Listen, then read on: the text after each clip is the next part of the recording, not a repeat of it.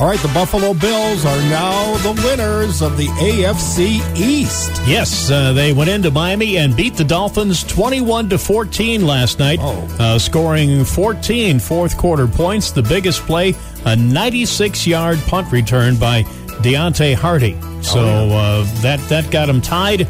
And uh, somebody somebody showed the Bills uh, when they scored their last touchdown, the game-winning touchdown.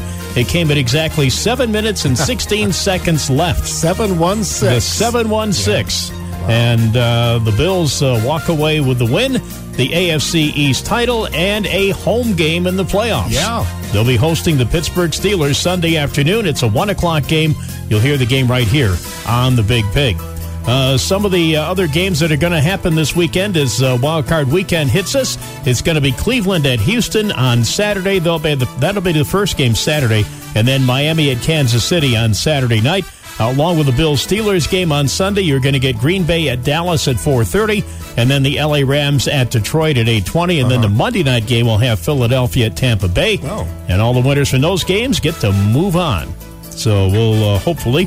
I uh, have a couple more Bills games to tell you about next I week. I hope so, yes. All right, college football championship game. It's taking place tonight at Houston's N R G Stadium. Michigan Wolverines are four and a half point favorites over the Washington Huskies, the number one and number two seeds in the uh, college football playoff committee's rankings. So uh, they did a good job getting those seeds together. Uh, the Buffalo Sabres, they've start, they're going to start a six-game homestand tomorrow night with Seattle. Of course, uh, coming off two big wins uh, at Montreal on Thursday and at Pittsburgh Saturday night. See if the Sabres can use that momentum to get back into the playoff picture.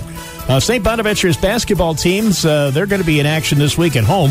Uh, the men's team has not been on the Riley Center floor since December twenty-second So uh, their next game is Saturday. It'll be three weeks between games at Riley Center. Uh, the Bonnies will be taking on Fordham. It's a two thirty game on Saturday afternoon, and they're ten and four on the season, uh, one and one in the Atlantic Ten. The women's team hosting LaSalle in their conference home opener Wednesday night. It starts at seven o'clock Only one game in the men's top twenty-five yesterday. fifteenth-ranked Memphis beating uh, Southern Methodist University sixty-two to fifty-nine There's your look at sport.